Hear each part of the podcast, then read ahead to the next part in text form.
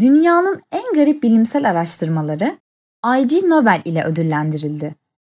Yazar Haydar Şahin, editör Umay Rana Usta, seslendiren Ebru Yaman. Özet Dünyanın en ilginç, en garip ve bunu araştırmak nereden aklınıza geldi dediğimiz bilimsel araştırmalara verilen IG yani Ig Nobel Nobel ödülü sahiplerini buldu. IG Nobel her sene Harvard Üniversitesi tarafından çeşitli konulardaki sıra dışı araştırmalara Nobel'in parodisi olarak verilmekte. Araştırma konuları önce gülümsetmesi, sonra düşündürmesiyle biliniyor.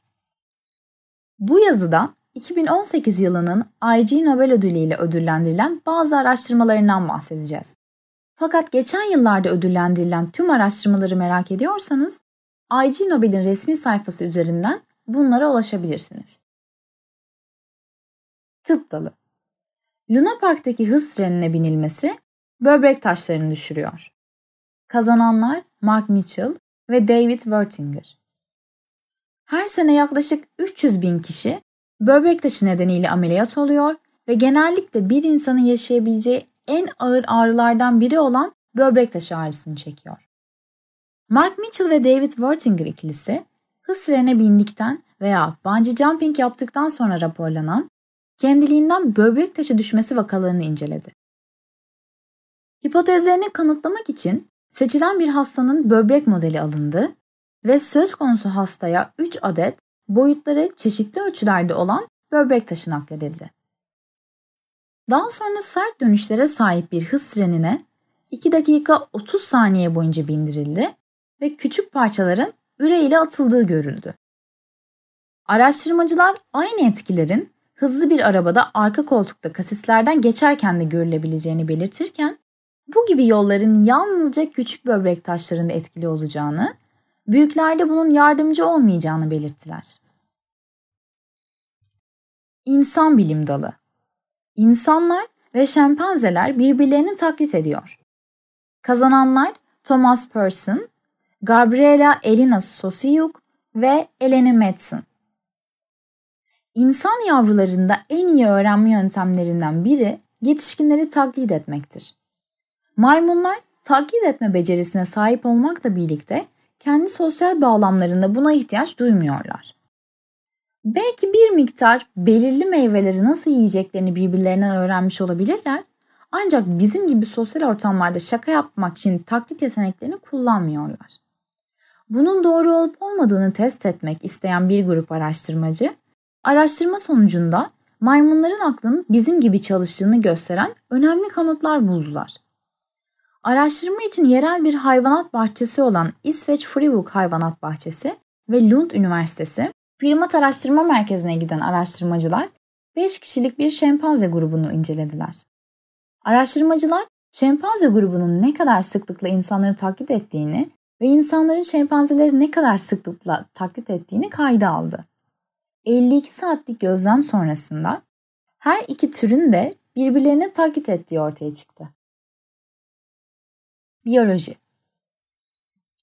Şarap uzmanları sadece koklayarak sirke sineğinin cinsiyetini anlayabilirler. Kazananlar Paul Becker, Sebastian Libretin, Erika Volin, Eric Herenström, Felipe Borrero, Marie Bankston, Volker Jorger ve Peter Witzgold. Birçok hayvan kendi aralarında ve başka türlerde iletişim kurarken koku alma duyusunu kullanır. Peki insanlar kısıtlı dahi olsa bu koku alma duyuları ile belirli şeyleri anlayabiliyor mu? Örneğin Drosophila melanogaster türü ya da halk arasında bilinen adıyla sirke sineğinin dişisiyle erkeği farklı menemonlar sargılar. Peki koku duyusu normalden oldukça güçlü olan bir insan aradaki farkı algılayabilir mi? Görünüşe bakılırsa evet algılayabilirler. Araştırmacılar 8 şarap uzmanına içerisine bir dişi bir de erkek sinek atılmış ve feromonun yayılması için 8 dakika bekletilmiş iki kadeh şarabı koklattı.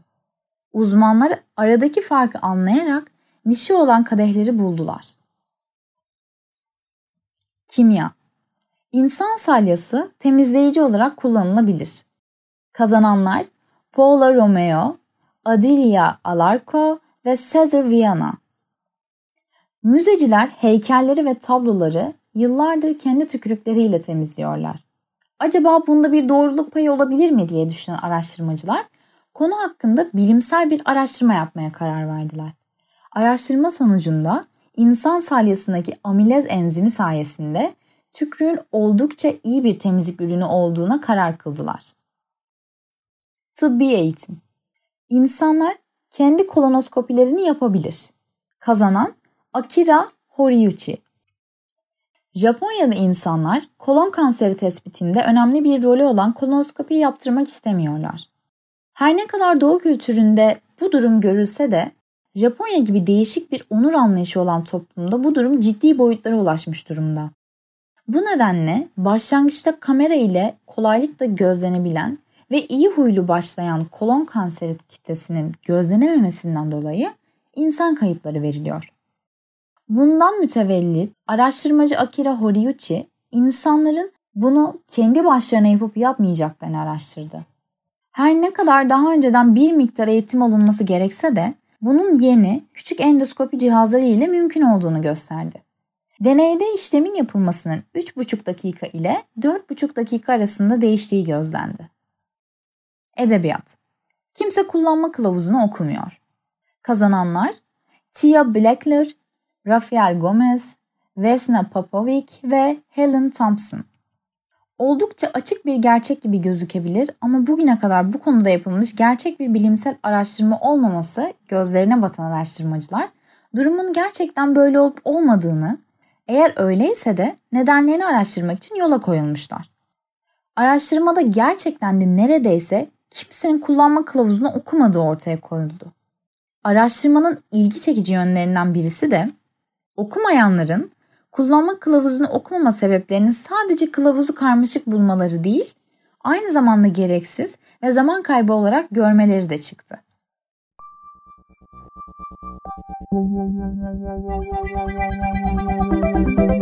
Avrupa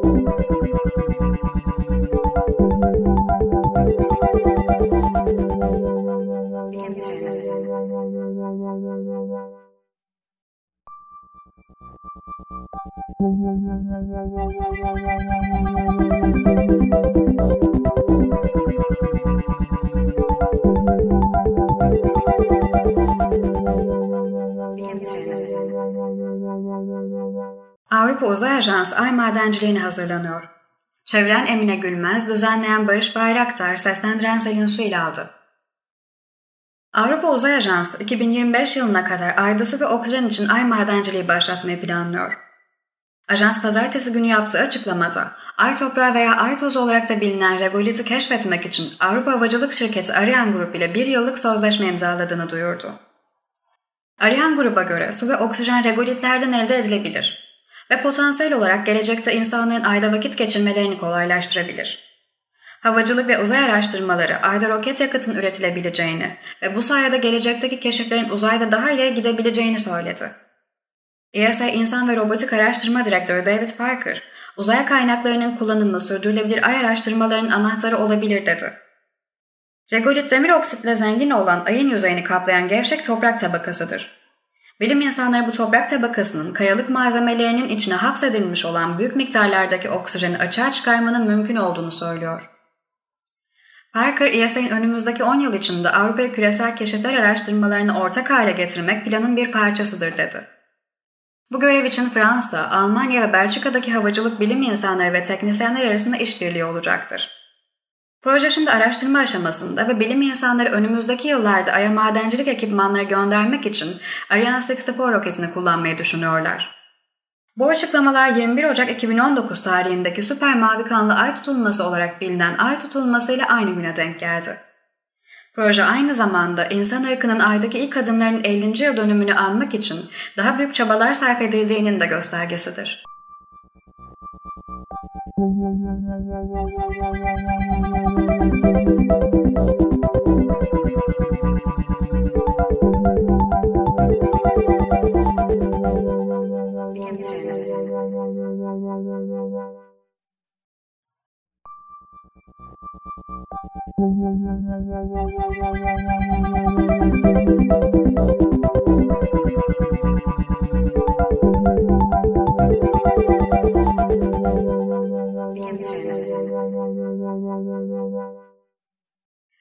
IBM ilk ticari kuantum bilgisayarını kamuya tanıttı.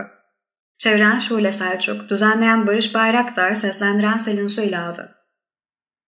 Kuantum bilgisayarları uzun yıllar boyunca araştırma laboratuvarlarının dışına çıkmadı.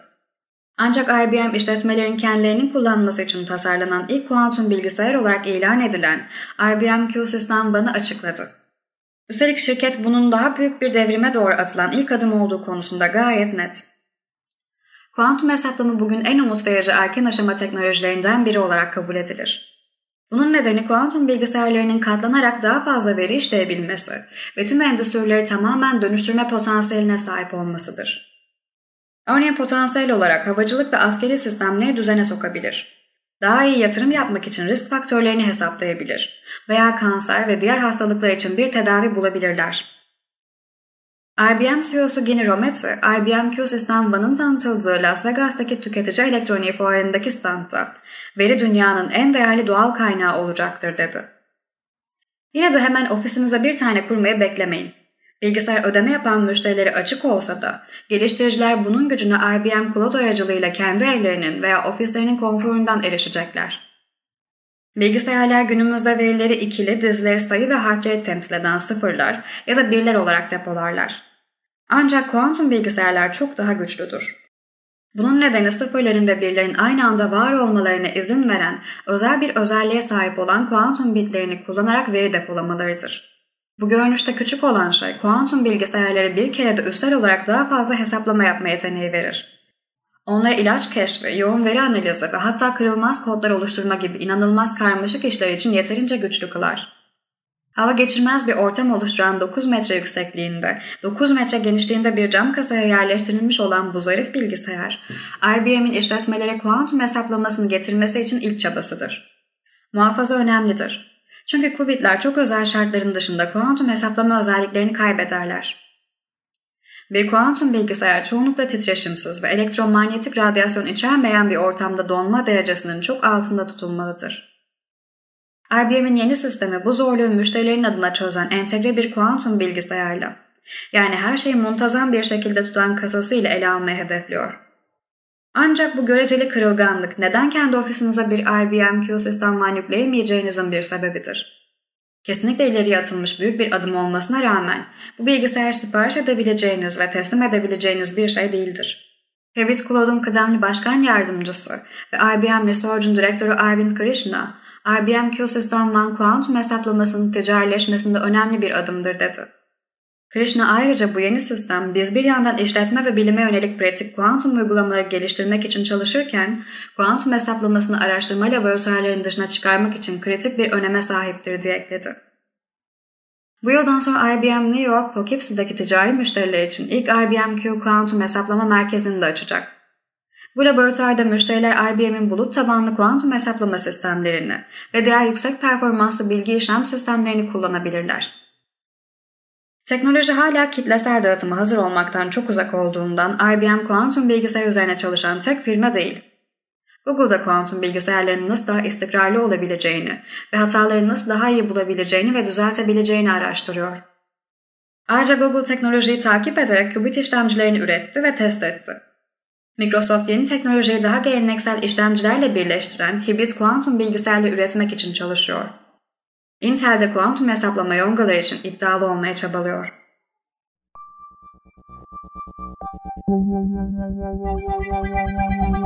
Bilim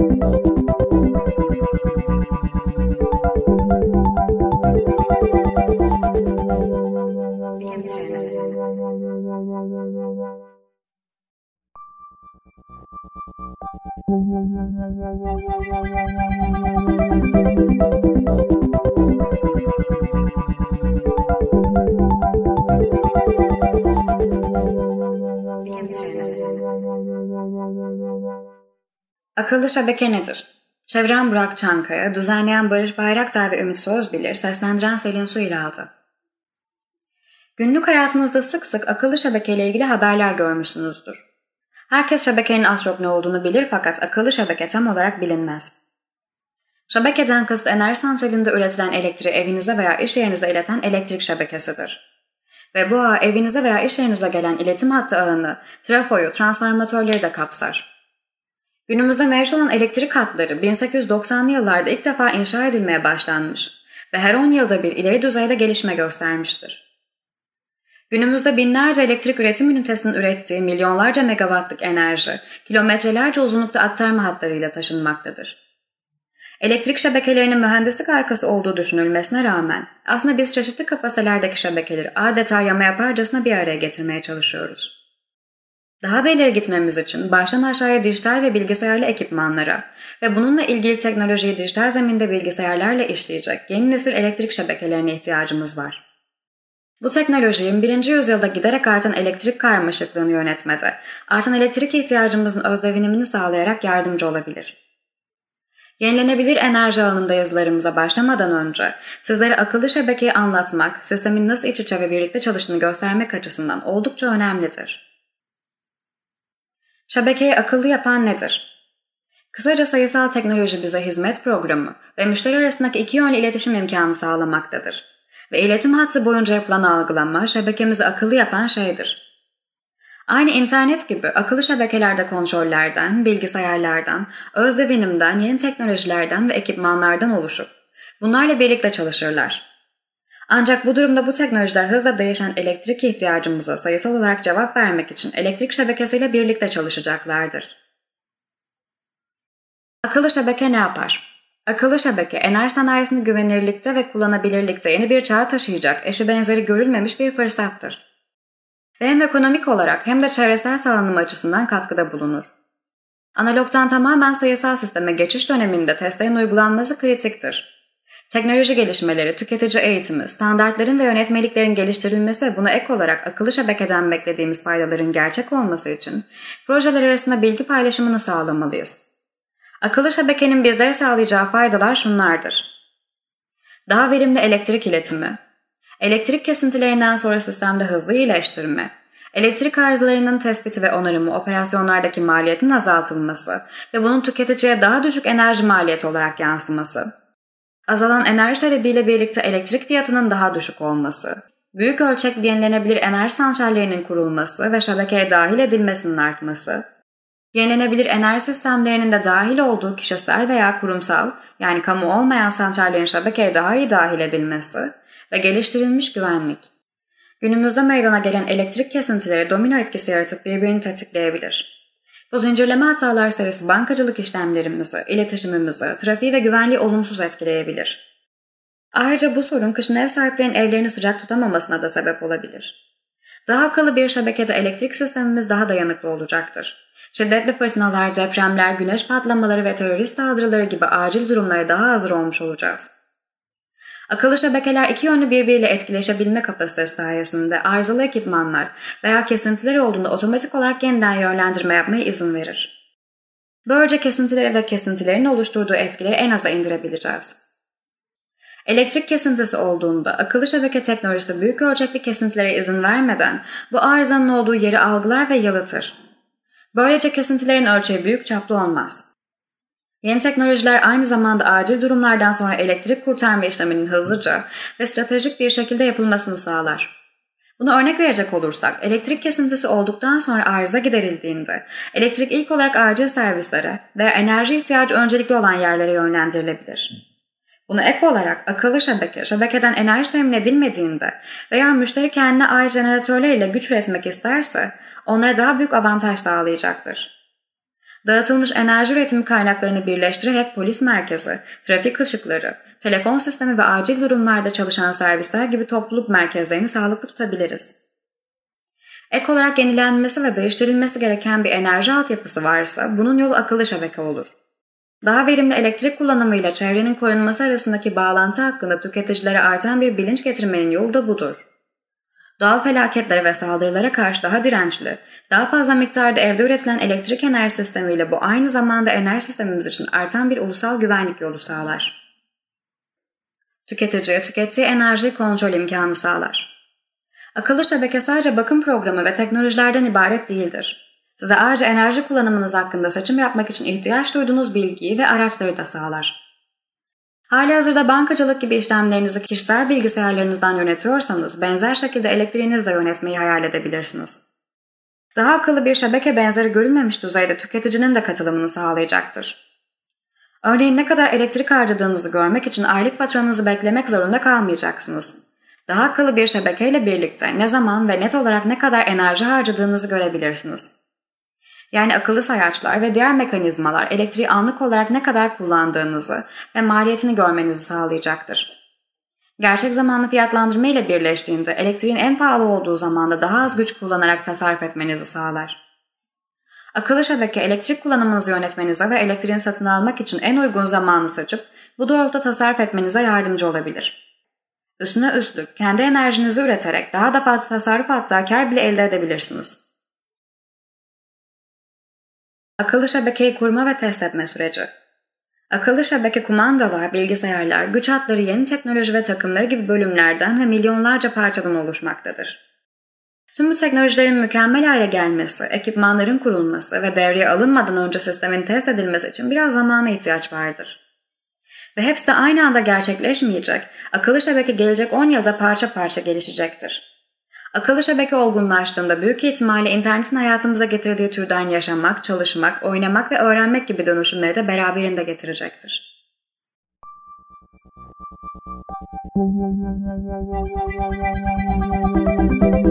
Bilim